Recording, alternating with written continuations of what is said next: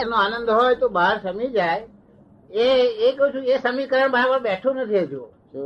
કે અંદરનો આનંદ હોય તો પેલું બહાર બહારનું સમી જાય. અંદરનો આનંદ રહે છે પણ બહારનું તોફાન રહે છે. આને લીધે આ સમી જાય એવું હજુ બેઠું નથી. કારણ એ જૂની સંયમ વધારે છે તે છે. છેવટે સમાવી દે છેવટે એ સમાવી દે. જો.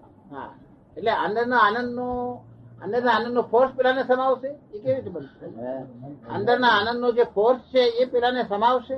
બહારના તોફાનને? એ તોફાન જે આ બહાર જે તોફાન ઊભા થયા છે ને એ આનંદ હતો અંદર ત્યારે આ સહીઓ થયેલી છે. શું કહ્યું? આ સહી થતી નથી આ તો જેટલી થઈ ગયો છે એટલી સહીઓ. ત્યારે બબુકા વાર છે. પણ એ તો અત્યારે એવું દેખાય આ તો લાઈફ ટાઈમ ચાલે એટલી હા પણ લાઈફ ટાઈમ એક લાઈફ ટાઈમ માટે તો કરી લાયેલા ના જતો રહે છે જતો રહે છે. એટલે અત્યારે એવું દેખાય કે મર્યા લગીન આનો ઉકેલ આવે એવો દેખાતો નથી આઈ જવાનું આવી જવાનું. રિલેટિવ ને રિયલ એમાં પહેલી જ વખત આ લાઈન ઓફ ડિમાર્કેશન પડે છે આપણે. જો એક્ઝેક્ટ એક્ઝેક્ટ નહીં હોવાથી અત્યાર સુધી કામ બધું આપતું નતું લોકોને?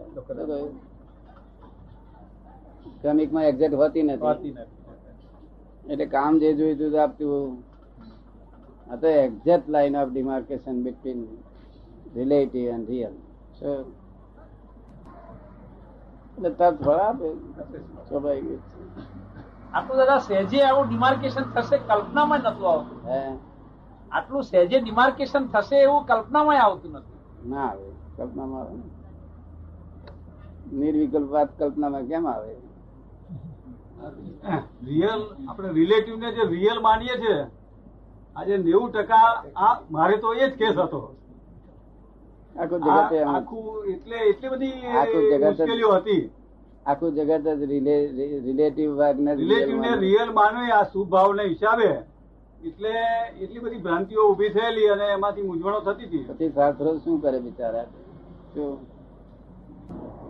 લાઈન ઓફ ડિમાર્કેશન કરેક્ટ જોઈએ. તે આ કાળમાં શક્ય નહીં તે આ શક્ય થયું છે. એ ક્યારે પણ રિયલ નહીં થાય ના રિયલ છે ક્યારે પણ રિલેટિવ નહીં થાય. તો પછી પોતપોતાના સ્વભાવને બચે શું કહ્યું? પોતપોતાના સ્વભાવને પછી પછી જ્યાં સુધી જુદા પડે નહીં ત્યાં સુધી સ્વભાવને બચે નહીં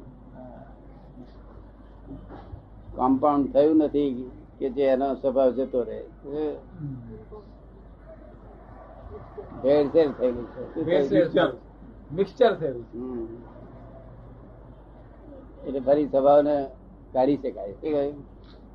કમ્પાઉન્ડ થયું એટલે જ નહીં ને? તો તો ચેતના ના જડે ચેતના ના જડે તીસરો જ ગુણધર્મ ઉત્પન્ન થાય. કમ્પાઉન્ડમાં.